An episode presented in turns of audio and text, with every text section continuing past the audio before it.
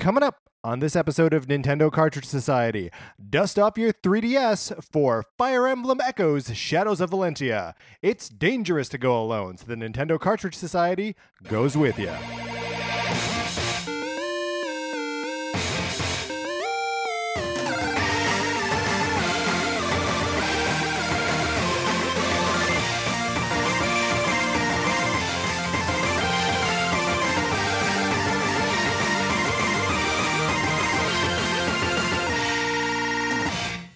Welcome to Nintendo Cartridge Society. My name is Patrick Ellers, joined as always by my co-host. His name is Mark Mitchell. Hey, Patrick, how's it going? Uh, pretty good, Mark. How are you? Doing pretty good. I don't think we mentioned this last week, but Ooh, last week I had a uh like like a bruise on my eye. I was politely not mentioning it. Yeah, Yes. you didn't. We didn't talk about it at all. But my I, my eye was just like watering through the entire time we recorded. I, I quietly crept away and gl- grabbed a box of Kleenex for you.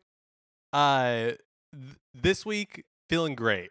What? So was that allergies? Is that what was happening? No, it week? wasn't allergies. It was like uh I was outside Uh-huh. on Sunday. Sounds like allergies so far. no, no, no, no. I was outside and a large truck kicked something up and it got into my eye. And so uh I was dealing with that last week. That's terrible. But we muscled through. We did. We soldiered on. I don't remember what we talked about. Oh, one thing. Let's do a little debug here.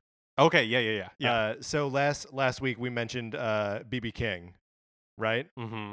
And uh, Mark said he was playing jazz guitar, It's blues, right? Oh yeah, yeah. Right. We got corrected on that hardcore. So uh, I got slammed down for that. slammed down. It was traumatic to witness the slam down, It was an in-person slam. an in-person slam, which is much more difficult than an on the internet slam. Absolutely. Uh, weather report been kind of warm, Mm-hmm. but it's pleasant right now. Yeah. Mark, what have you been playing? Uh, we both been playing Donkey Kong Country 2. Yeah, we have. Uh, if you have been listening to our play along, you know that we are not enjoying that game. The worm has turned. uh, yeah, and so that that's just gonna continue for a little bit. Um, yeah, I I guess like I I'm kind of bummed because I was really expecting to like it yeah. because I really like the original Donkey Kong Country, and I had heard really good things about the sequel. But here we are, Here we are, indeed. Uh, what what else you been playing? Zelda Breath of the Wild, of course. Yeah, I saw you putting in time this weekend. Yeah. Um. So when I defeated Ganon, I still had about twenty shrines left. That's still so many shrines. Well, this so I put in time this weekend, um, while my boyfriend was in Vancouver, there you go. and I found nineteen of the twenty. So Wait a minute. So you have 119 shrines? yeah. So I think I think there's only 120 in the game, so I only have one left, but I have no clue where it is. Like I don't I have no idea. Yeah, you need that Path of the Hero uh, DLC, the one that'll show you where you've walked. Yeah, Because there's some part of that map you have not traversed. there must be, but also you get to the point where like the ones that you're missing are the ones that don't show up in on the uh like you don't get in the shrine Sure, yeah. finder whatever they call that. Right. The, like She- the Sheikah, Sheikah Sheikah. Sheikah Yeah. sensor, Right. Sheikah sensor. Right. Um, they don't show up there, so you could just be like wandering around Forever. and, they get like tricky. Like you know, they like start turning them around so they don't glow. Like you can't see them Sure, from like or- or your they're, like, approach. or they're buried under something. yeah. Yeah. Um. So I don't know what I'm gonna do. I think it's gonna drive me crazy. Are you well, let me are, are you're not going to look it up?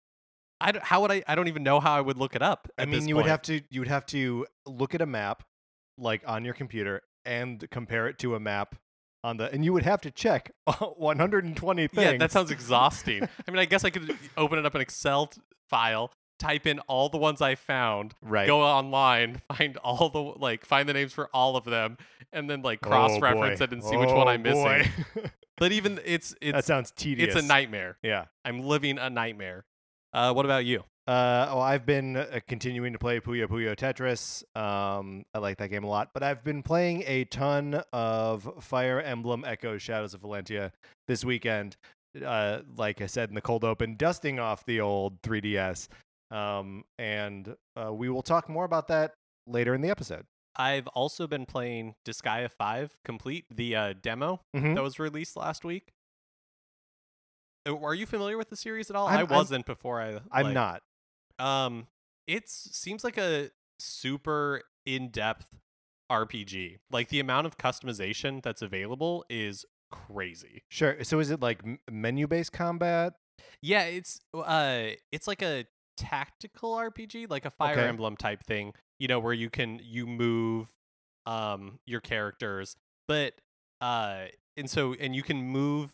Let's say you have like five in your party with you or something. Yeah. you can move all five and then you decide like what they're going to do and then you press like the attack button and it like goes through the um like all five actions Yeah. and so this is helpful so that way you can put two of your characters next to each other and they can perform combos Sure. Yeah. and um and then like at the end after you've defeated the enemies depending on like how well you performed you get certain items Mhm. and then each stage has a like bonus that you get for performing like the best possible like Yeah. in s class basically uh it's so it seems really fun um and it seems like the presentation is fun if you're and uh, like looking at it i will okay so looking when i first downloaded and saw screenshots it's very like it's very anime it's Yeah. very like bosomy women Right. you know and like that sort of thing Some of these things we're never going to escape. but it has a sense of humor about itself that i wasn't expecting Hmm. like the uh uh i mean the voice acting is pretty bad but the writing isn't terrible Mhm. and the or i mean just from i'm basing this all off the demo and the um uh like some of the combos are funny uh yeah it seems like So, a so pretty you, cool game you you had fun with with the yeah i had fun with the demo yeah Um, do you think that uh you will carry on into the the full game? i don't think so because i don't have the amount of time to pour into this yeah. that i think it would require Yeah, I I get that. Um, that's been one of the things about Fire Emblem. Um, I I, I feel like I was playing it all weekend. Um, and I've got like 10 and a half hours on my play clock, which means I've played more because any fight where I lose someone, I go back and start it over. Um, but like even in that, I feel like I have played so little of this game. Um, and that's a lot of time. Uh, but we again, we will talk more about Fire Emblem later in the show. Mark, uh, let's get into the news.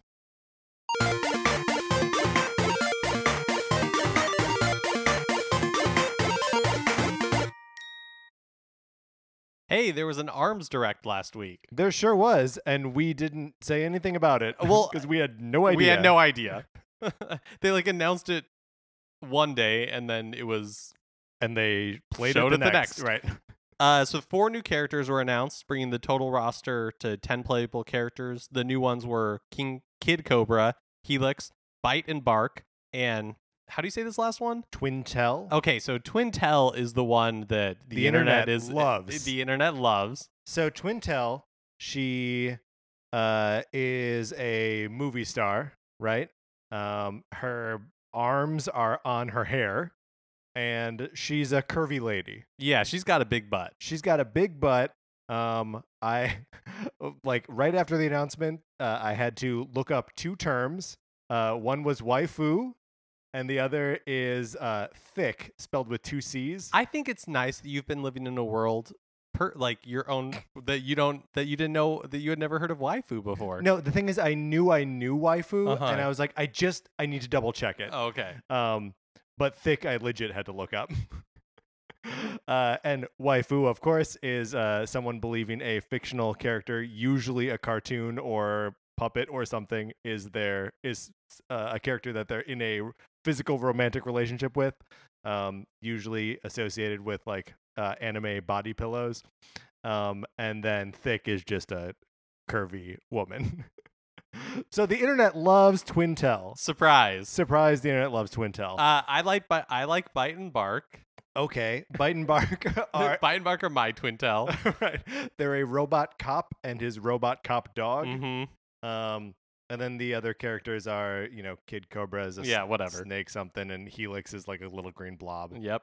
Um, so, so we're excited about two of these four characters. I mean, are we excited about two of these four characters? I don't know. I, I guess I meant we in the like general sense. You, me, the audience.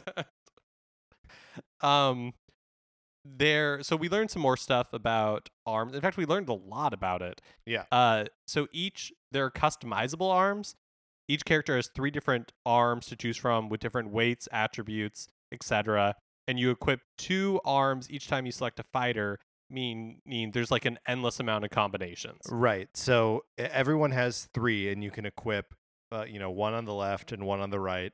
Um, so it does, you know, even though the the roster is like ten is pretty low for for a fighting game, um, but you know when you add all of those different variations, and it, they they don't seem like minor variations; they seem like big differences.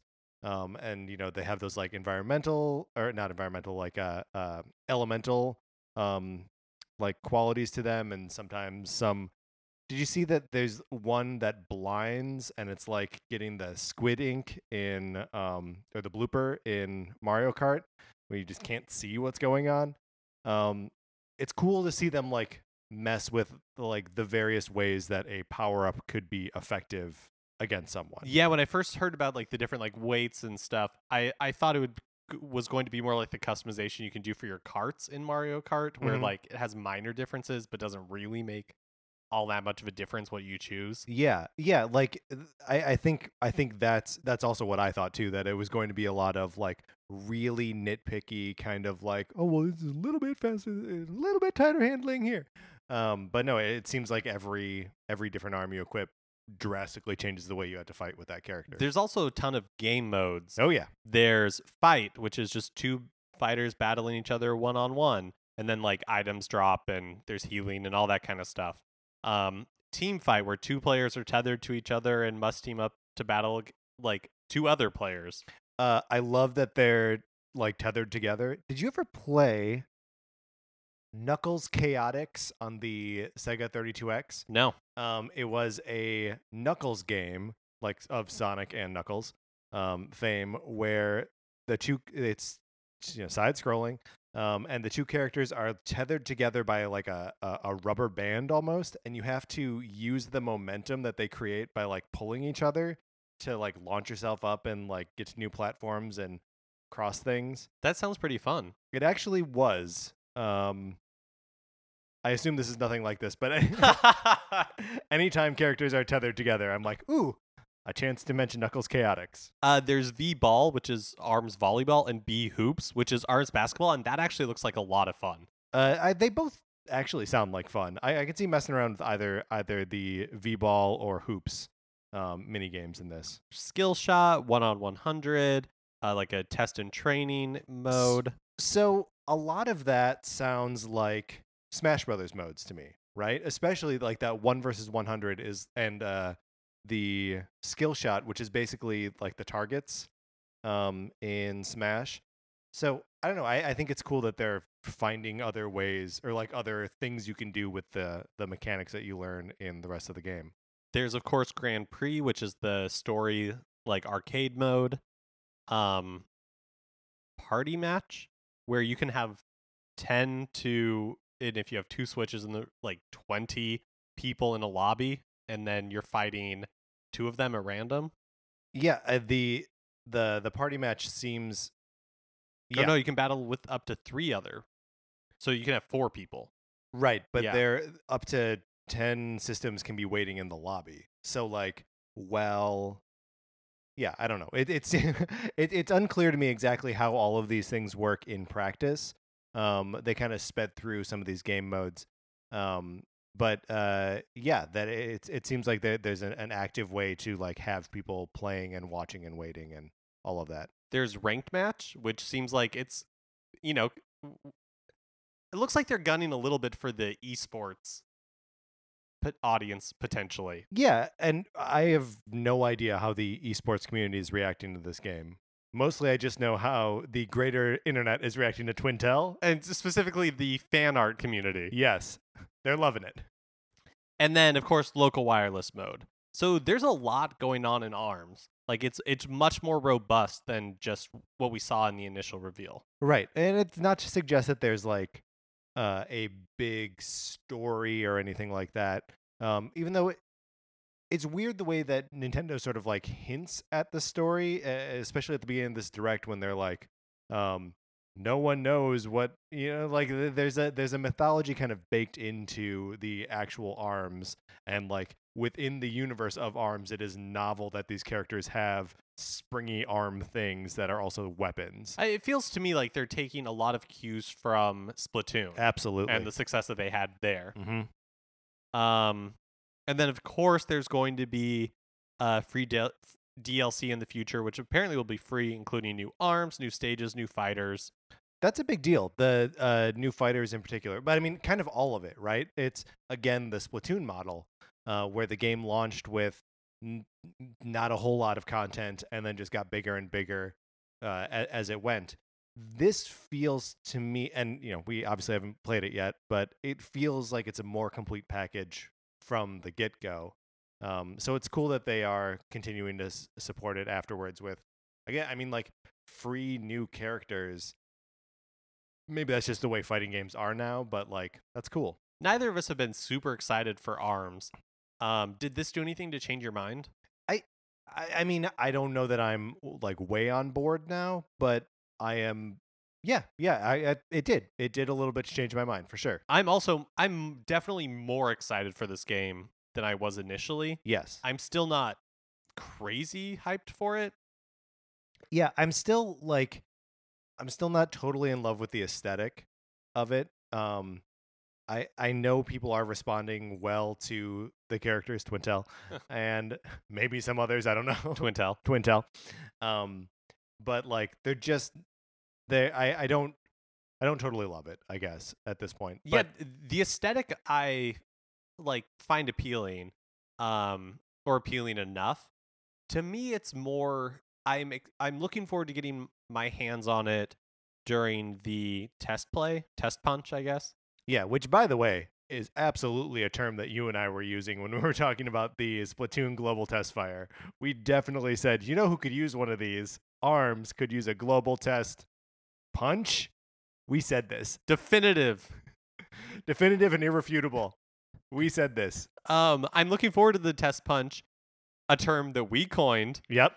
because I uh the thing that is I'm hesitant about arms is like motion controls Yeah. and will it be fun with motion controls and if it's not fun with motion controls will it be fun just playing with a regular controller Yeah, so all of the impressions I've read have said uh, two things. One, that it plays better with motion controls than without, and two, that the motion controls work, which I guess are sort of the same point. But Uh, but like work versus is it fun great question. you know and so that's what i'm i'm i think the test punch is a great idea because uh not only did we come up with the name but i think it's very necessary to have people like get a hands on Yeah, try it out for for, sure. themselves and I, I think more more so than Splatoon, which already has like good word of mouth, um, and you know people kind of inherently understand, you know, four person uh, shooter uh, like squad, ba- you know, like everyone understands that already. You don't really need to demonstrate it.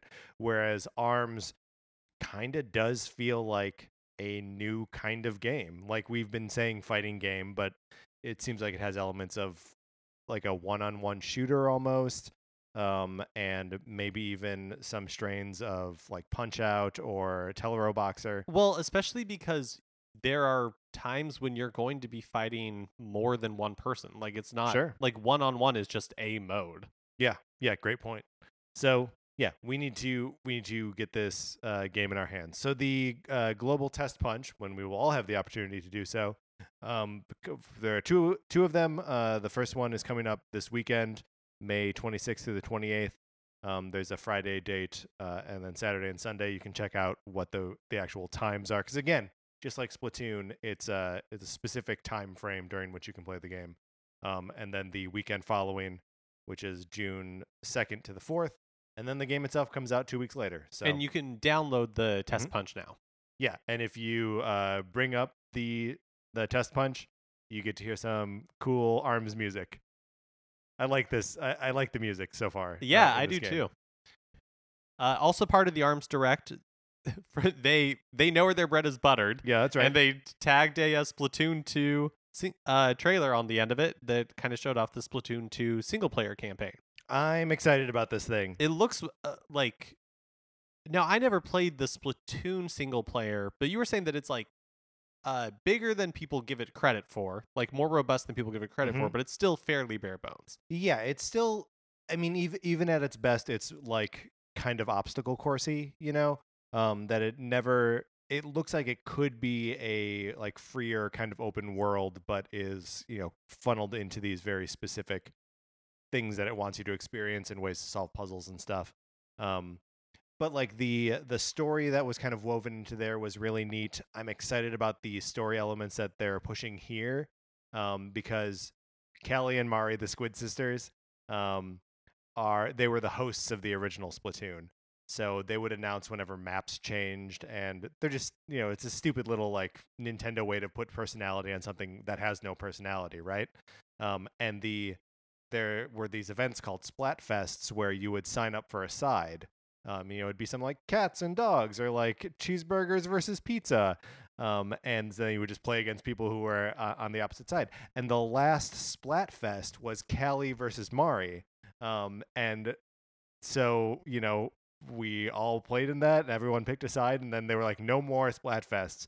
And um, in the story mode here, the story is that Callie and Marie have had this bitter feud that like we kicked off as part of this Splatfest, and now one of them is missing. I don't remember which one.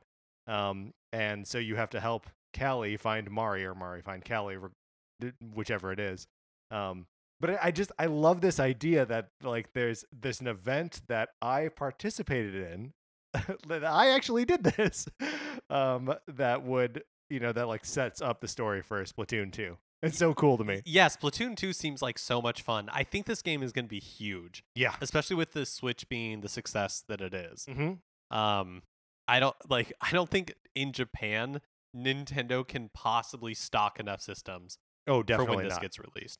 Especially because as part of uh at the end there, um, they showed off a couple of new bundles. It, uh, if you were in Japan and Europe, Sure. because it doesn't seem like any of this stuff that we're about to talk about is coming uh, to North America. Which is kind of a bummer because there's a piece of this that I think is really cool. So both Europe and Japan are getting a Splatoon 2 Switch bundle, plus uh, Nintendo announced new Joy-Con colors. It's a neon pink and green, like, kind neon pink and neon Splatoon- green, Yeah. uh, and then um, a Pro controller where the what would you call those? Like the, The, the, the kind of grips on the yeah, side. the grips on the side are neon. One's neon pink and one's neon green.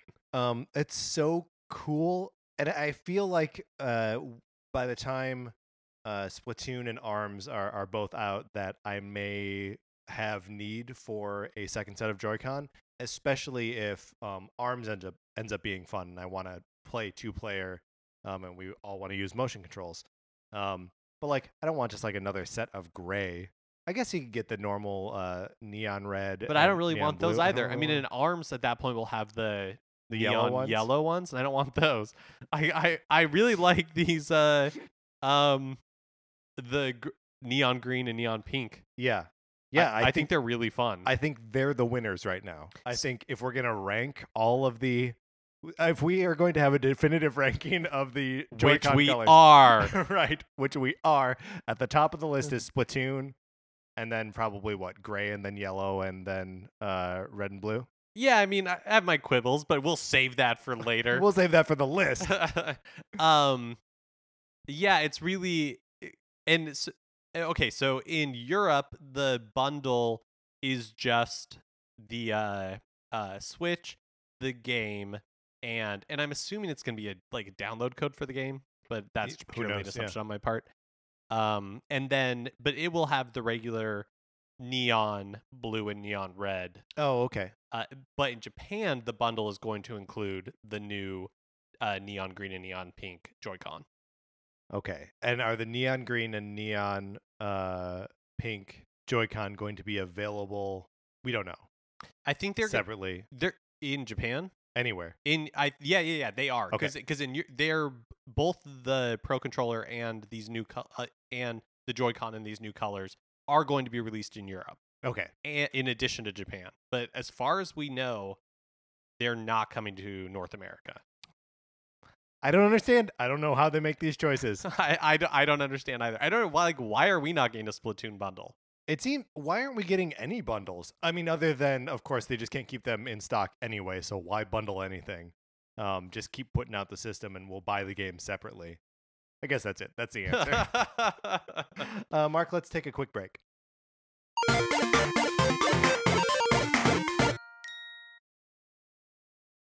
Patrick, can I talk to you for a second? Yeah, you can. Um, are you wearing comfortable underwear?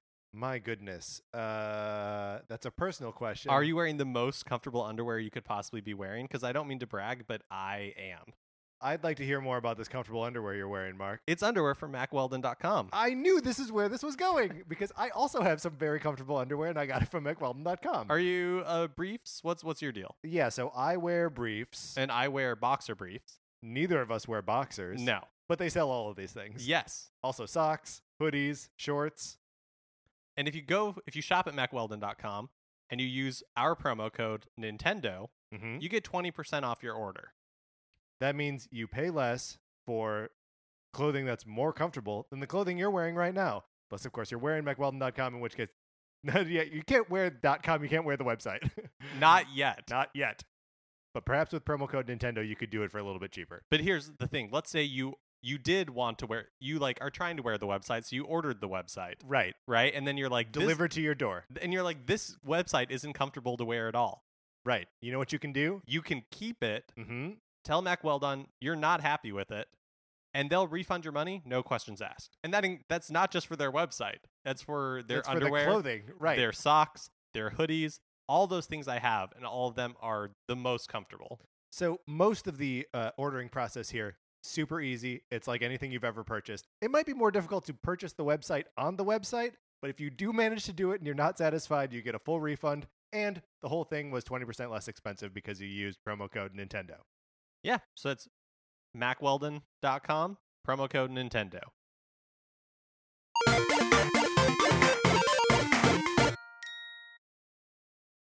In an, in an interview with The Verge, Fire Emblem echoes Shadows of Valentia. Is it Valentia or Valencia? Valentia. That makes the most sense. I Mhm. think I'm just used to like Valencia up the road there. Yeah, I mean, there's yes. I mean, it's not spelled the same. no, but it's virtually the same. and you know, someone was like, uh, Valencia, Valentia. Sure. So Shadow, the director of Shadows of Valentia, hmm Um, do you, do you want to take a stab at this? I feel like I butcher Japanese names enough. Kenta Naka mm, Nakanishi. I love it. Said that if he could remake any Fire Emblem game, it would be the Binding Blade. Uh, Binding Blade was previously only available in Japan on the GBA. In it was released in 2002 and So tells the story of Roy, Yeah, that's the Roy one. Um, and Roy is our boy. All right. What? All It was fun when, we, when we talked I- about the Mario. I'm leaving. What? No, it was fun when we talked about the Mario Kart character, but we can't. Oh with yeah, this Roy, we can't say that. it's a different Roy. I know, but he could. that Roy is my boy. Uh, no, that you know he's a he's a fire or a Smash Brothers character. I mean, he's a Fire Emblem character, I but the only reason we the only reason we know we know him. about him is Right. because he's in Smash Brothers. Uh, and then he's also been featured in basically all of the modern um, Fire Emblem games through amiibo support. So, uh, and in uh, Fire Emblem Heroes. So, you know, Roy is like a part of the zeitgeist, uh, and we have no way to play that game, the game about him in English. Now, of course, part of the deal with Fire Emblem Echoes as branding is, um, I'm pretty sure the idea is they can use that for further remakes in the future. I mean, we'll see, right? This uh, this interview, uh, w- within this interview in The Verge, um, he was talking about why the game got a, a renaming like this. Um, and you know, the, the original title of the um, Famicom game was a Fire Emblem Gaiden, which means side story. Uh, and so I think they were just like, not marketable. Let's let's put a, a cooler name on it. And so they added what sounds like maybe two subtitles, Echoes and Shadows of Valentia. In any event, uh, yeah, if if they were to continue to do um, Echoes uh, games that are remakes, um, I mean, it's it's not like the series has no remakes. Uh, the um, Sh- Shadow of the Dragon or, Or uh, yeah, so Dragon Shadow, I'm guessing. yeah, yeah, Yeah. um, was a, a remake of the original Fire Emblem, and uh, there's another one that was Japan only that was a remake of the third game. So now the first three games have been remade uh, at some point. So yeah, I mean, the, whether or not they're all called Echoes, they'll keep remaking these games. Uh, NB- NPD reports that for April, the Switch was the best-selling console of the month in the U.S. with over 2,800. Wait, 2,000. Wait, 200. 280,000. 280,000 units sold.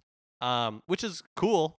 But the big the thing that I thought was interesting that in second place was the NES Classic Edition. Okay, which begs the question: what, wh- where are people able to find this thing in April? Well, I think like they April was the last time that Nintendo did a concerted like dump of them. Sure, And I don't think it, it wasn't huge, obviously, right, but- fewer than a quarter million. but it had to have been pretty big if it beat out like the PS4. Yeah, I mean, I, I think it's. I think it's possible that people just aren't. It's it's tempting to say that like the Switch is selling extraordinarily well, um, as it's beating you know the Xbox One and uh, PlayStation Four. But I think it's just like the Switch is the new thing now. You know, who's going to invest in new PlayStation hardware at this time? Like, why would you choose now to buy a PlayStation Four Oh, or an Xbox? I mean, I, I don't think I don't I, I don't agree with that. I think the PS4 continues to sell very well. yeah, sure. Um, and Not as well as the Switch, though, is the point. sure, but I mean, this is also th- that was the second month that the Switch had been out. Yeah. and uh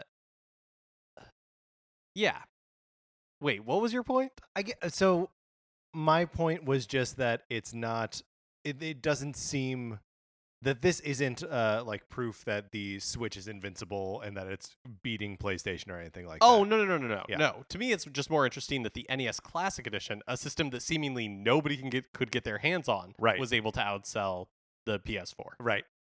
Yeah. No, it's none of it makes any sense. and of course uh they aren't making any more of these like april was the last month you were going to be able to get them so So that's the end of that. yeah Um I'm still I'm not ruling out that they they could do like another one of those, another NES classic. Yeah, I think yeah, sure, they totally could. I, I think it's more likely we see the rumored SNES Classic Sure. this holiday instead of them going back to the NES Classic um to make like a, you, you mean like a second one with 30 different games. or even just with an additional 10 games on it. Like Mhm. if they did another one of those with 40 games instead of 30. I think also with as easy as it was proven to be hacked, Yeah. they don't really have a lot of incentive to do that. That's interesting. I think people would still buy it though. Like ho- honestly, if they put out a version of it that was just like the blank version of it uh, and you could just hack whatever games onto it you wanted, I think people would buy it. I think so too, but I'm assuming that at some point they're going to get a virtual console rolling. Yeah. Yeah. and and uh, there's no reason even though it's totally true that people would buy it anyways there's no reason for nintendo to be like yeah we made this easily Yeah, that's true. like this way for you to really easily pirate all of our games I mean, unless all they want is the 60 bucks from you buying the the box right but and the controller. yeah a hundred percent but then they're you know like they want people to own that and also buy virtual console titles Right, but then maybe they're like, if you buy it on the Switch, then you can play it on the go, and you don't have that on the NES Classic. right that's a good point it's uh, a different selling point I'm just saying people can already download all the ROMs for all of these games and play them on their emulators on their computer Right. or phone or But- whatever. Yeah, that's true. Uh, we mentioned last week that Inti Creates was preparing to announce two new Switch games, and the first turned out to be Azure Striker Gunvolt Striker Pack, uh, and Mighty Gunvolt Burst, which the last that last one will be coming out for both Switch and 3DS. Um, it, Mighty Gunvolt Burst seems to be a sequel to the 3DS Mighty Gunvolt eShop release, and then uh, Azure Striker Gunvolt Striker Pack is like a combo of the Azure Striker Gunvolt games that were available. I also believe also on the 3DS. I don't really know these games. So the um, Mighty Gunvolt is like a uh, Mega Man game, basically. Right. I saw somewhere that they were like very specifically saying that Inafune didn't work on Yes. Gunvolt. Uh huh. It's sad to me that they have to distance themselves from the creator of Mega Man because Mighty Number 9 was such a dud. Right. But I mean, hey, do what you got to do. I mean, it was such a dud. right. Uh, Azure Striker Gunvolt, I think, is very similar.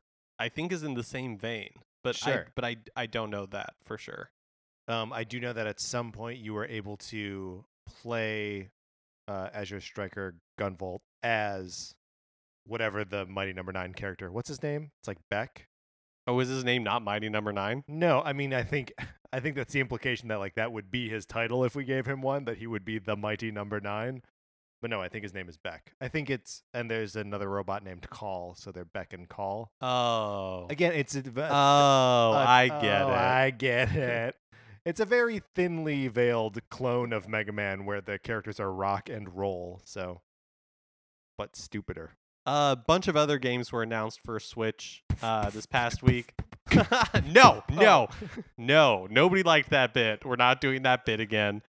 Um, uh, it's becoming impractical to list them all, which is cool for the Switch. Yeah. uh, that so many and it's a lot of like just kind of like we expected um japanese and indie developers people who were putting a lot of games on the vita Yeah. And also you know like western developers indie developers who are now including switch in their multi-platform releases um so some of them include harvest moon light of hope uh, a game called backslash from skeleton crew studios earth atlantis uh, Loon Axe with three X's, Owlboy, and a bunch of others. So Owlboy is exciting to me because it was previously not announced for any consoles. It was just a PC um, game, and Owlboy looks dope. Um, it's like a flying around Metroidvania with really cool pixel art graphics.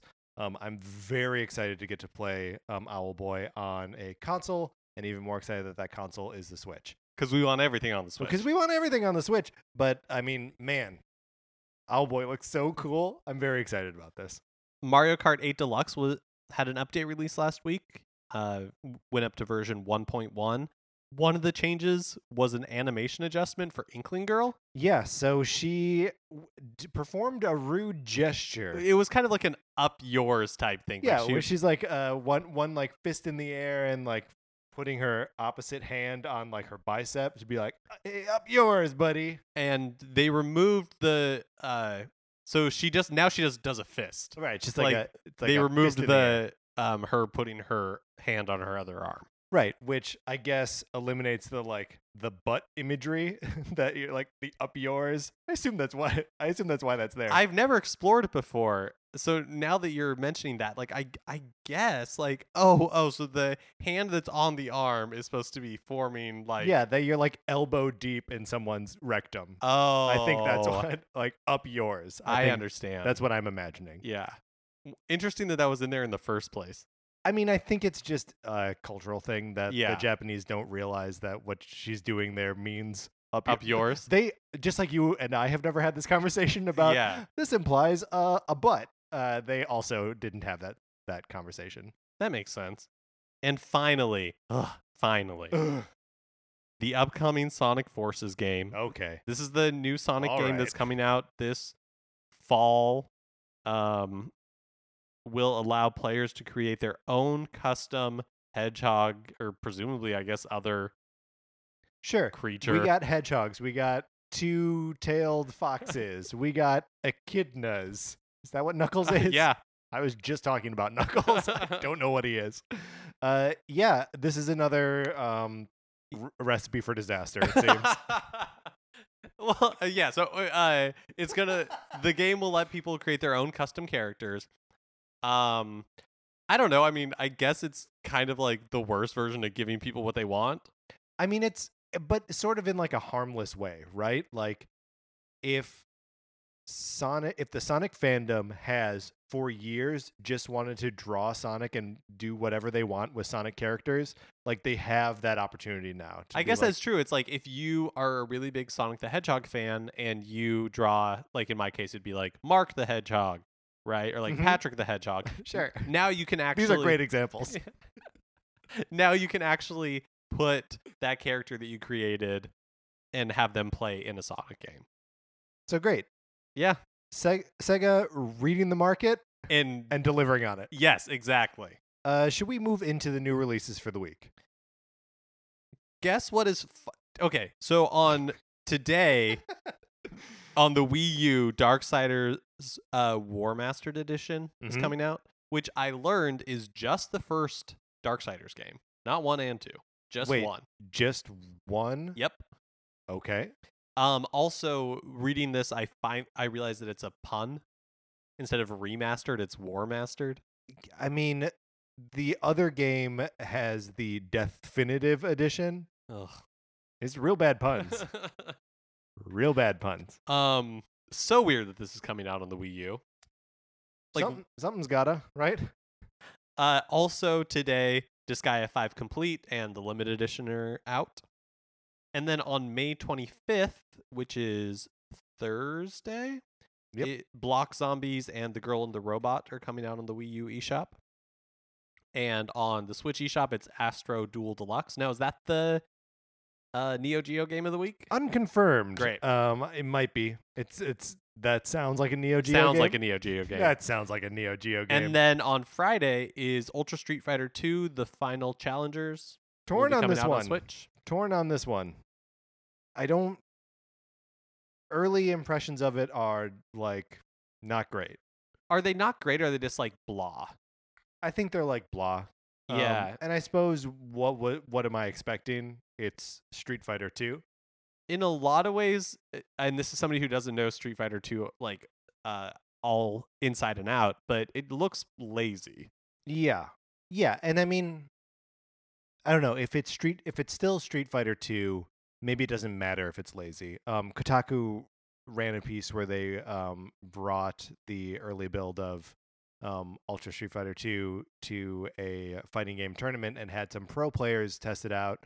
And, you know, they were all like, the game runs surprisingly well. It's Street Fighter 2. It's one of the greatest fighting games ever made. So it's, it's a lot of fun. And, um, like the kind of throw down and play aspect of, um, of, of the Switch is genuinely appealing. Um, but, you know, weird to wrap your hand around those little controllers. And again, Street Fighter 2, you've played it. You you know the game already. So I, I don't know what I'm doing here. The game comes out on Friday. I don't know if I'm going to buy it. Yeah, I mean, I guess a lot of it does come down to the idea that yeah, you can just you can take it anywhere. A good version of the game, Yeah, and you can just take it anywhere. like a definitive version of it.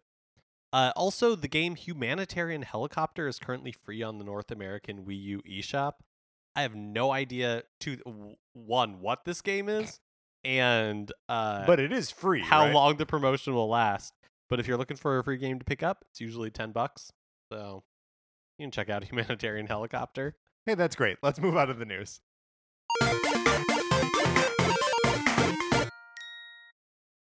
Now it's time for a regular segment on our show. It's time for 433.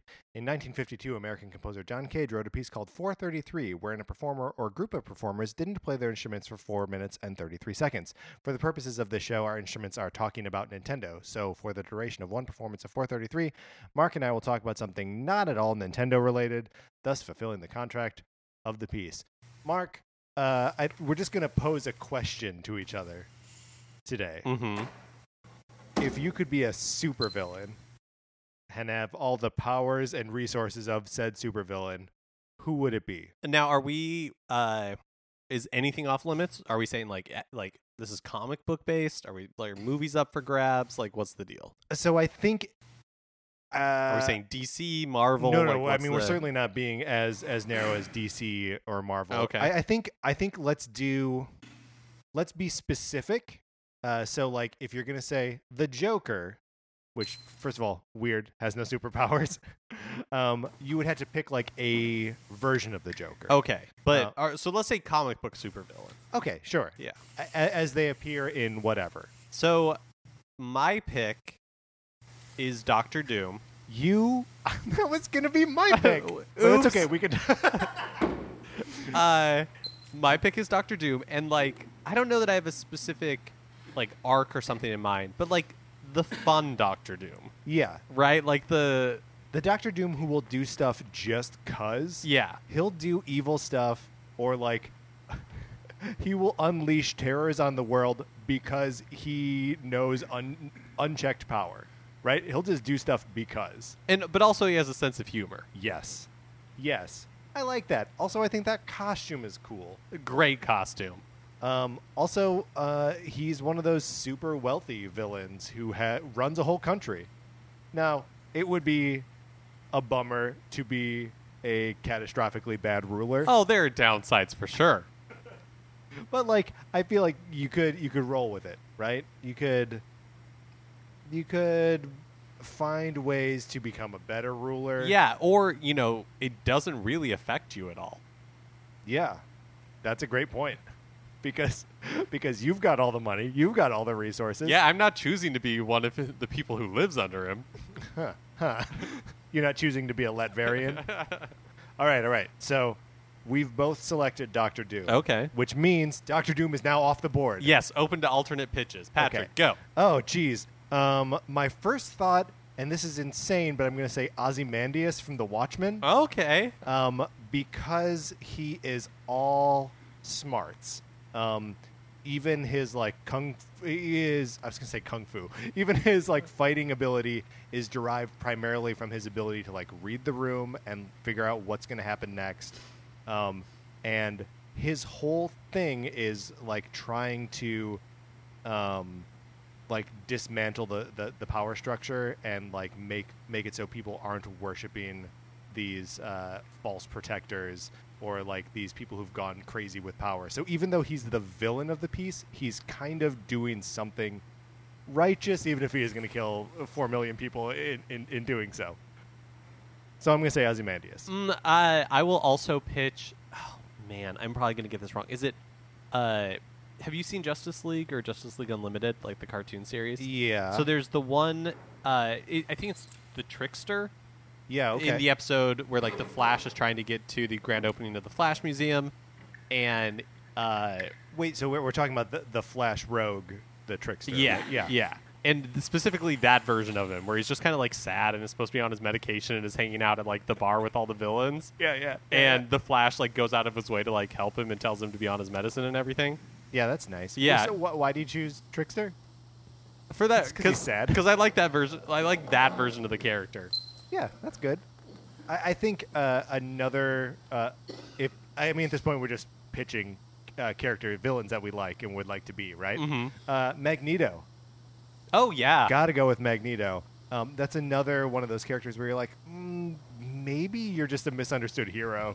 and also, the power to control magnetic fields is like huge. And, you know, obviously, varying levels of like how much he can actually control. them. Totally. But, like, sometimes it seems like he can do anything. Trace amounts of metal in anything. Anything in your blood. Too much iron in your blood, and he can rip that through you. And uh, the great thing about being Magneto is, I, you know, even if I was on the lower end of the Magneto scale, Yeah. like you know, like I can't crush stadiums or something. Right, right. You know? Which is these are both things we've seen this character do in movies. One thing I would like to be able to do is when people are parallel parked on a curb just a little too far, you know, like You like could just lift up the car. I could just lift it and move it just a tiny bit so my car would fit.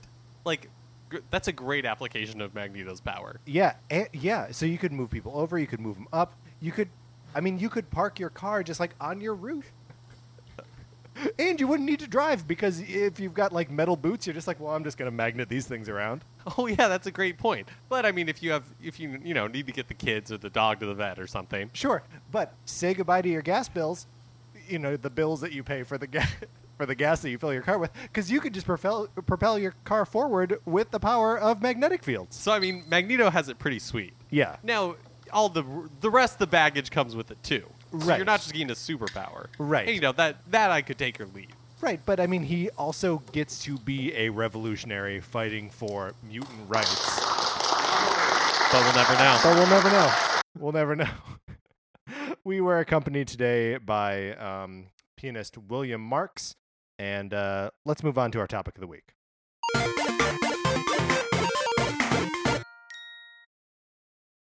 Okay, so we're talking about Fire Emblem Echoes Shadows of Valentia, which I put about 10 and a half hours into this weekend. Um, Mark, you did not purchase this game, correct? That's right. Um, so, and although now I'm like torn on whether I should or not, but uh, and, but initially, so initially, or I have not purchased it Mhm. because I am interested in playing a uh, a Fire Emblem game, Mhm. but this one feels seems like it is very different from what the series is now, Yes. and so I'm not sure if it's a good one to jump into, or if it'd be better to do like Awakening or something that is more like here's what the future of the series is going to kind of look like versus here's this um side project that is kind of for people who are a little burned out on current Fire Emblem. Sure. So I'll, I can only give a non-committal a- answer to this. That's sort of like halfway between both of those things you said. Like the Echoes is uh, an older game, and a lot of the um, changes that have been made to Fire Emblem have not been implemented at, at the time uh, uh, that Gaiden came out. And so a lot of the things that are, are staples, like the um, relationship building and um, the weapons triangle. There's a very simple like rock paper scissors weapon triangle that is not present in this game, um, and so like in, in that way it is a simpler version of the game. But I think there's also and I, I don't see other people talking about this, but the storytelling in this game is also a lot more grounded than in other Fire Emblem games. So that's um like interesting to me. Yeah. So, and I don't know whether it's a positive or a negative. And again, I'm only like 11 hours into the game, so it's possible some like insane stuff sh- could still happen. But um, you know, one of the one of the big hooks in Awakening is that um, halfway through the game, you encounter your your main characters encounter their daughter, um, Lucina, who has uh, come backwards in time from the future where you have failed. Um, and uh, helps you to you know con- continue the fight. And throughout the course of the game, uh, if you are pairing these characters up so that they have someone to mate with, um, you meet all these other children uh, that came from the future and are are fighting with you. So there's like time travel and like paradox stuff, and you know people in different people's bodies and amnesia and all this crazy stuff. Um, whereas Echoes is a like simple story of and it's it's not simple but uh, there's there's no like sci-fi weirdness. Um there are uh, royal children a pair of siblings who are separated at birth and raised as not princes and princesses and uh though that's Alm and Celica your our two main characters. Um and so Alm is the prince who is raised as a um like the uh, grandson of a, a royal knight but just kind of in a small village. And uh, Celica is sent to a um, like a, a convent, and she, uh, you know, prays and is uh, like a warrior priestess. Um, and so then, like as they grow up, they uh, have like kind of differing opinions on how the kingdom that they're a part of should proceed in like this war between kingdoms. And so like it- it's a very simple you know the the story of these two characters coming back together and um having different opinions on like what to do it's it's it's very like interesting and nuanced in a way where like these characters have different political opinions and that's causing the rift between them it's not that like, oh, I'm from an alternate version of the future where you've all been wiped out.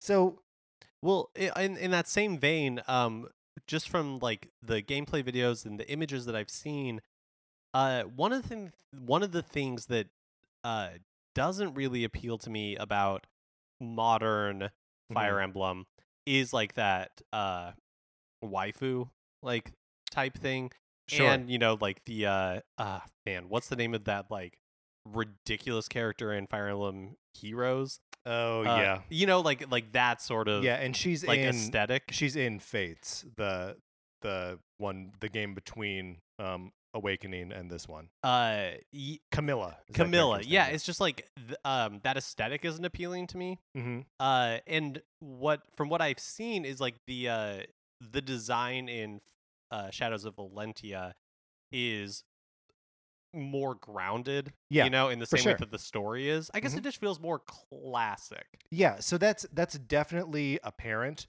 Um, that like all of these, you know, it's obviously all the all the assets are redone, everything's rewritten. There's voice acting for like everything. Um, but it, it's it's apparent that all of the art and all of the characters are like stem from a very classic um 8-bit driven design, right? Like um it's it feels so much like a like an early Final Fantasy game um that I I almost get like I have a sense of longing for like a game I didn't play when I was when I was 10, you know? Um so I I do think that it is more modest in a lot of ways and it's not trying to be crazy in its presentation, in its gameplay, and especially in its story. So like you're right, there aren't going to be the, you know, busty ladies with like exposed stomachs and stuff. Um yeah, and th- but there's still no like limit to the number of interesting characters I've encountered. Um the game does, you know, you've got these two protagonists, Alm and Celica, and you spend the first I'm in the, the third act of the game right now. I think there are five main acts and then a, a, a sixth like post game act. Um, and the first act is all Alm's story, and he has his own army, people that you collect along the way. And I think I've got something like nine or ten characters with Alm right now. And then Act Two is all basically Celica starting over on her side of the continent. Um, and again, I've got like eight or nine characters in her army. So there's just so many of these characters, and I'm like interested in them. I'm interested in their personalities, and there's like a little bit of flirtation between characters, but no one's really. I think partially because there's like no end goal of like these characters need to end up together. I need to get them to rank S, which I assume stands for sexy, so that they can reproduce and have a future child. Um, yeah, I mean it. It, it seems simpler. All all of that is simplified. Yeah, I think it's interesting that you're um uh comparing it to kind of like an an early Final Fantasy game that you never played Mm-hmm. because um where Fire Emblem is now and where like Final Fantasy is now, it's you sometimes forget that it came from this place of like eh, uh the aesthetic is very like medieval. Yes. and the stories are about like warring kingdoms and you know like things like that. And and there are also dungeons in this game right Yes. So th- this is another an- another way that the uh, that this game is different from the the other other Fire Emblem games. Um, there are like explorable dungeons that you run around as either Alm or Celica. and is Um, that in 3d or like 2d It's in 3D. oh interesting Um, and I guess it it's uh, originally it was just like a, a top down, you know, kind of like Zelda esque uh, thing, and it it has the the feeling of um I- maybe like a kind of clumsy 3D Zelda. Um, like it's it's just not the smoothest thing. Um, and like I I wouldn't want to play a whole game of it, but when I mean j- just like any um like kind of menu based or turn based combat, you do sort of need a break from it every now and then. And going into these dungeons ends up being basically a different way to present the same kind of combat. So like you're running around a dungeon and um, it's like free roaming. Uh, you can control the the camera with your new 3DS nub, um, and uh, you're hacking barrels and crates and stuff to find items that are left there, and every now and then you encounter an enemy, and you can either um, just run into them, or you can attack them, or they can attack you. And depending on how you start that encounter, like no matter what, you launch into a traditional Fire Emblem fight where it's a bunch of your characters versus a bunch of their characters on a grid. Um, but if they attack you, then you're in a disadvantageous position with some health gone. Um, and the opposite is true if you attack them. Um, so it's it's cool, and I, I I really do like it as a way to break up just what you know, kind of the grind of these games can can be. But it's not like a. Uh, I, I I have a hard time saying that it's like a selling point of the game, right? When you say it's like a pseudo Zelda dungeon, is there puzzle solving? No. So I, I kind of just mean in the way that like the uh controller or the uh the camera um its relationship to the character Oh, gotcha. and just like kind of running around um in in an open 3D space. Like it's it is 3D. Um and you are moving around in a space and it does feel like the I think the one big advantage here is that it does effectively convey what the continent of Valentia is. Um, the the other way that this game kind of like breaks up the the pacing is that when you go into villages, you uh like choose individual locations in the village that you're going to visit, and then you can talk to people there, or you can like look around for resources. And again, it's not something that like I would be super excited about playing a whole game of exploring the villages like this. But as it breaks up just tactical combat, it feels like rewarding in like a, a compelling way to tell the game's story and communicate the game's world. Um, like there's there's just so much history baked into this game, and you know it's all about the the two warring kingdoms of uh, Zofia and uh, Rigel. Rigel, right? It's not Rigel. Rigel, right? Rigel, something like that. Um, and you just you get a sense for you know who who these kingdoms are and um you know the the people that are either fighting for or fighting against them so yeah it's there's there are a lot of different little ways that it sells the experience of this game that you won't see in in other fire emblem games i think i would still recommend awakening over this game uh just because I don't know. I, I always feel like I have more control in Awakening. The uh, the characters in this game have one item slot. They can hold one item, um, and sometimes that's like a, a weapon that gives them you know extra. Uh, it gives them the ability to like learn extra skills, and sometimes it's um, you know like food or something to restore hit points. But there's really no way to, you know, a a character is going to be what he is, uh, regardless of what you equip him with and something like awakenings gives you more flexibility to tailor your characters or your party to whatever you're facing um, and this is i mean this all seems very like straightforward you know you have you have these resources in this fight figure it out Have you been playing on casual or I don't know what the other one is called? yeah i'm not sure what it's called either but i'm that's the one i'm playing. not, I- not casual Uh, when my characters die they stay dead Oh, okay. I've heard that it's like punished that it gets like punishingly difficult. So I've heard that as well, and I will just um, I will just take that punishment when when I, I come to it. So far, it has not been punishingly difficult. And again, I'm only ten hours into the game, only three acts in. Uh, But has- at three out of five, Yeah. like, yeah. and you know I've I've restarted fights maybe two or three times because someone dies. Um, but like, it's it's funny because I I won't let myself like if I lose a character I'm like well I'm starting that fight over which is like well why don't I just play on why don't I just play on casual. Um, but uh, every now and then you have one of those fights that uh, it's really difficult and you lose one person but you made it and you got to be like all right all right, that was worth it. I'm gonna let him go. Um, so yeah, I, I I stand by my choice to to not play on casual mode. Is so I mean, I guess I'm just kind of guessing that the game will overall take you between maybe like 25 and 30 hours to finish. I read that it takes uh, upwards of 40 to, Okay. to finish. So so it's possible that I am uh, only now getting to the parts of the game that are, are really going to be challenging. Well, I guess what I'm asking is um the other games like Fates Mhm. are those shorter, longer? Like No, so uh, Awakening took me a, about that same amount of time, maybe even more. I, d- I did a lot of um, grinding in Fates, um, and Fates was also very well uh, supported. No, not Fates, Awakening. Sorry, um, Awakening was very well supported with free DLC um, in the the months and, and years after it came out, and I played it, you know, maybe three years after it came out. So there was a bunch of extra stuff for me to just run around and do. Um, and so I, I I played that game like into the ground. Um and you know if if you end up playing all three scenarios in Fates, I'm sure you could play like 100 hours of that game. So I mean the, the they're all really weighty time investments.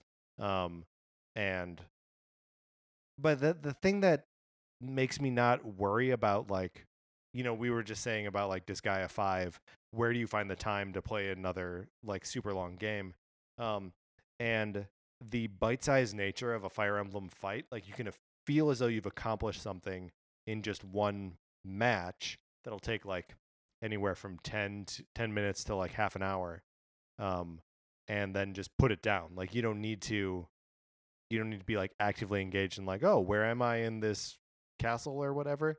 It's all like the the experiences are like little capsules. You don't need to uh, have it all linked together in, in your head or in your memory uh let's see what else about this game?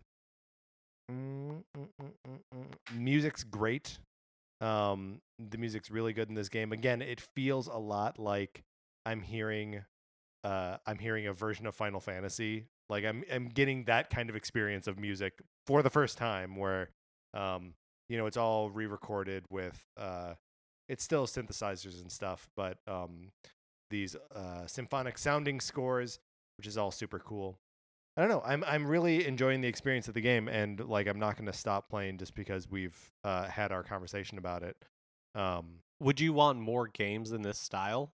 You know, or like do Hmm. you at this point are do you prefer the uh, more modern or th- I guess yeah, more modern take on Fire Emblem?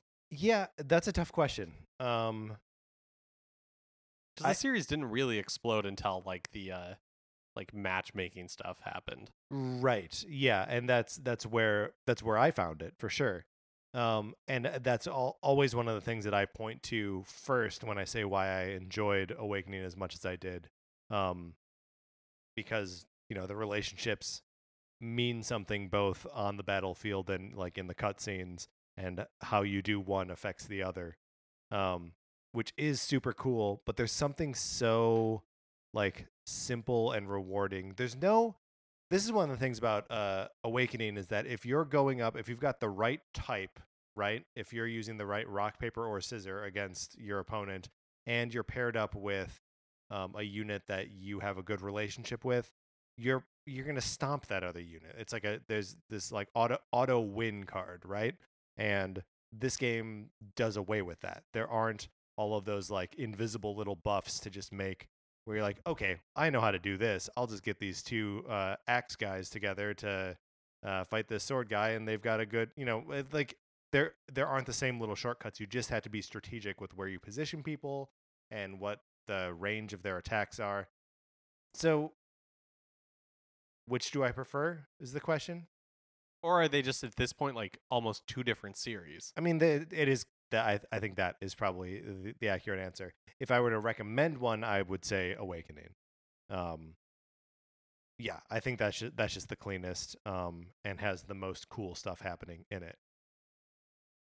So what do- what what do you think? I, as someone who's been like watching um, the uh, the game just like from from the sidelines, are are, are you interested in it? Or yeah, is it something and, that and I I think after our discussion, I'm still a little bit torn Mhm. because um, uh, I, I, and it's really it's like your description of it as a kind of like Final Fantasy experience that you never had yeah that really appeals to me. So for that reason, I would want to pick up uh, Shadows of Valentia. But at the same time, it seems like the more like rewarding's not the word, but uh, um, I keep defaulting to like modern, but that's and it's not really what I mean. Yeah, but I mean, it, it does uh, that like o- Awakening and Fates do like appeal to more modern sensibilities in in gaming, like just that you will be um rewarded in more traditional ways. So like, you know, I was just bad mouthing it a second ago, but like having that sort of workaround hack where you're like, oh, I can take these guys down no problem. Figuring that out, remembering to do it, and executing on it feels great, you know um, when you can walk in there and like stomp and when you're dealing over a hundred damage or something, you like you feel powerful, um, and that's just not what uh, that's really you know not not what this this game is. I mean, I guess the good news is that, um, like I can pick up Fate or Awakening for twenty bucks Yeah, and, uh, and play it for like a hundred hours. yeah, yeah, yeah. And I mean, uh, you know, we we were talking about the there's a forty five dollar um season pass for DLC on this game, and I can like there's no way I'm gonna get it. Um, the, there was a little bit where I was like, oh, some of these early um DLC missions would be fun to do, but I mean, there, there's gonna be enough enough to this game without digging in for for more double dip basically buying the game a second time It'll be interesting to see how it does, yeah the Um, dlc or just the game in general. sure Uh, because it is different for people who have come to the series more recently. mm-hmm. Um, and so, but Fire Emblem is much bigger than it has been in the past. So I'm guessing it won't perform. It, I was gonna say it won't perform as well as like a new title, but at the same time, it is for all intents and purposes. Yeah, I mean, it, it totally feels like a new. You know, like I said, there's so much voice acting in this game. Nearly every like it. It's rare when I'm talking to like a character that's named Villager or like Old Timer or something that it's not voice acted. I guess in some way, just the way it was like kind of surprise announced and then released a few months later, Yeah. months later, and the fact that it's a remake makes it feel like um lesser a little bit. You know, not so much as like a prestige release. Yeah, I feel like remake is selling it short. Um, because it really is like a reimagining and representation uh of of the game. I'm sure a lot of the mechanics are the same, but it just looks so much like a modern Fire Emblem game. And again, the voice acting and the the uh, localization is solid. And it's not gonna like blow you away, but it is. Uh, you know, we were playing Persona Five recently, and uh, the localization and the voice acting in this game is better than it is in Persona 5, which is a low bar. but I mean, that's you know, it's like that. That's the level that that we're talking about here. Um, oh, there's something else I wanted to say about this game too. I can't remember right now. Oh, okay. Two things. Uh, one is that I recently purchased a stand uh, for my Switch uh, that kind of like holds it, it. It's a little unfolding black thing that um, has a little cradle that I can put the the Switch into, so that I can play it in uh, tabletop mode and have it like up a little bit and have it not rely on that. right, because the kick the kickstand, you know, it uh is I mean, it's just not ideal It's just not ideal. Um, unless you're sitting at like a high table or something. right, right. Or if you're a tiny child. Yes. um and so i the, this thing arrived on friday and i was like wait a minute i could put my 3ds in here which is great because the game like i said talks a lot right? The, the there's a lot of recorded dialogue so there's a lot of the game that i don't need to i don't need to be holding a 3ds in my hand. Um so i've played most of this game with my 3ds propped up in in this this stand. Um so I guess that's one tip if you're gonna if you're gonna play this game and listen to all the cutscenes. Uh, get a stand or get some other way to because otherwise it's just holding this thing for a, a long period of time. And the 3DS isn't light, um, and it's also just you got to hold it in kind of a weird way. So it's yeah, stand definitely uh, recommended. Um, I said two things, didn't I? Uh-uh. what was the other thing? Mark the stand. I don't know. We'll say that was it. Was the stand. Yeah.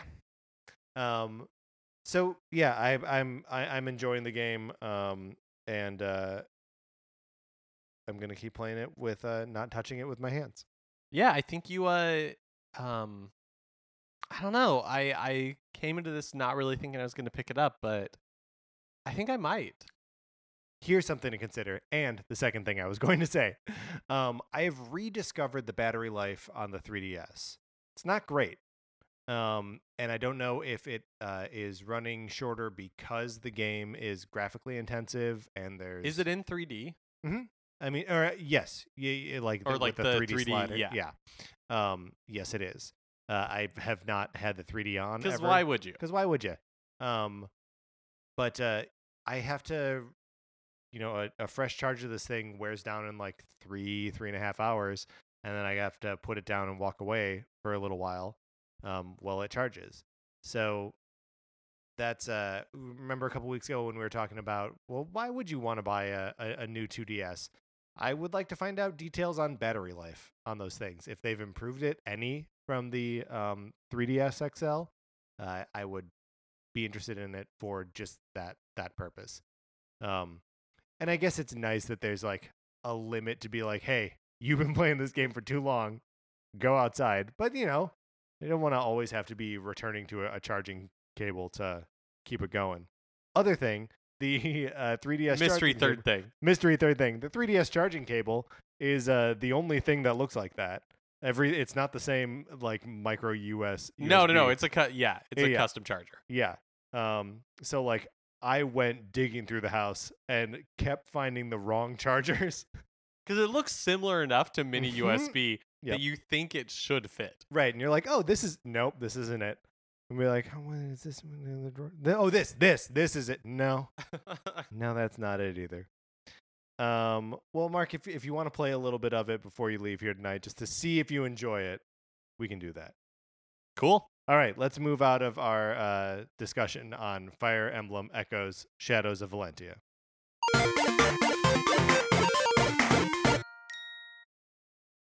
If you want to be part of the show or let us know how you feel about old Fire Emblem versus new Fire Emblem, you can always write into us at Nintendo Cartridge Society At gmail.com.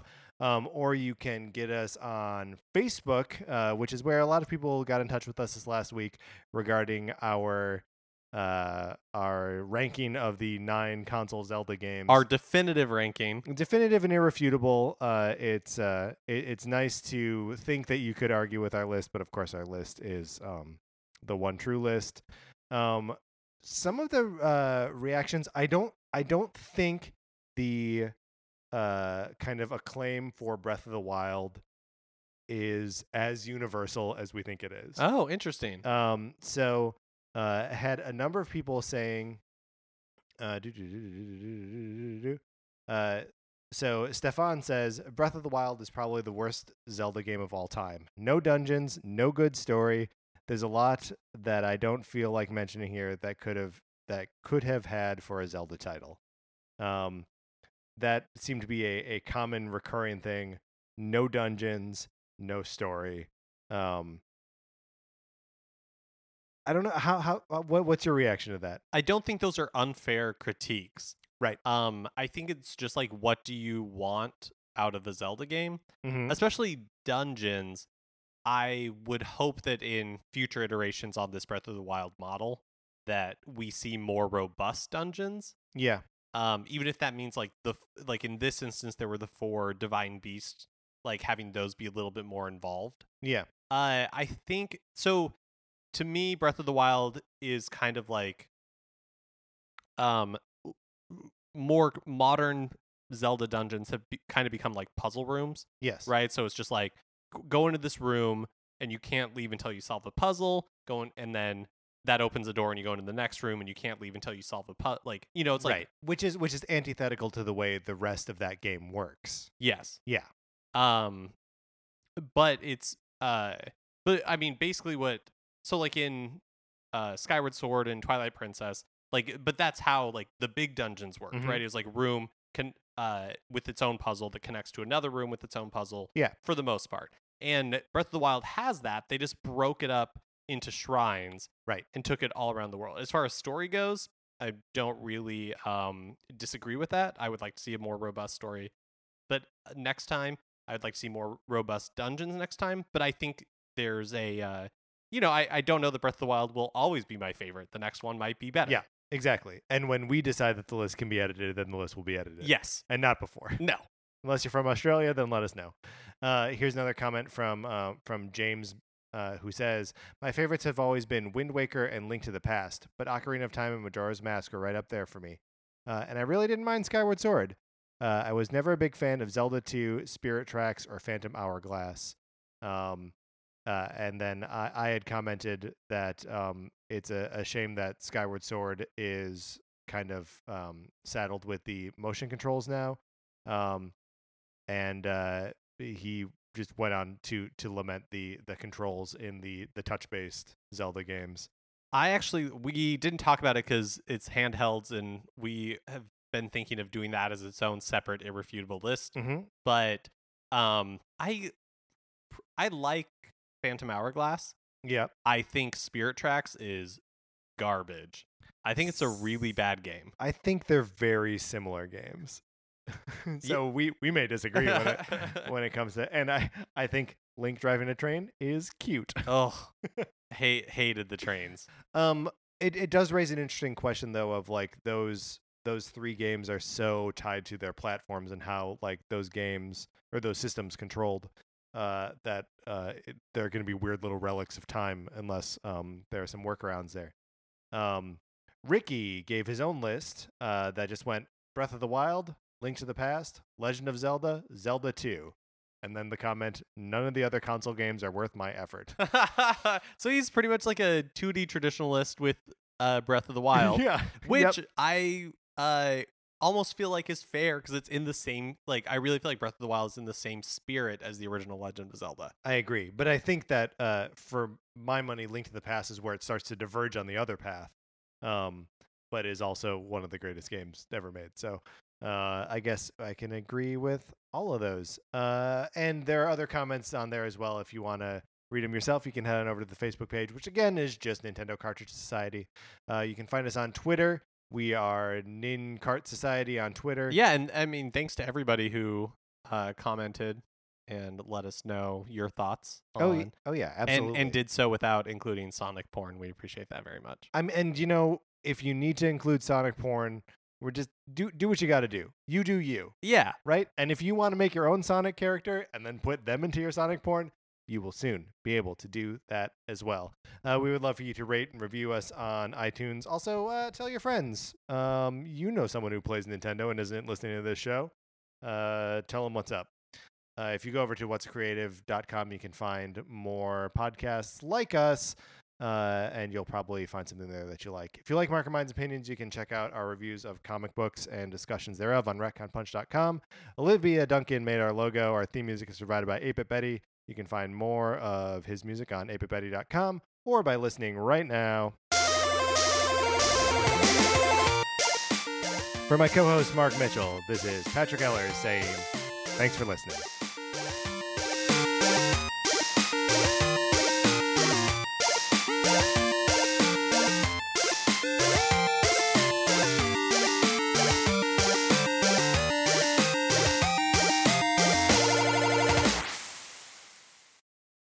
Creative Podcast Network?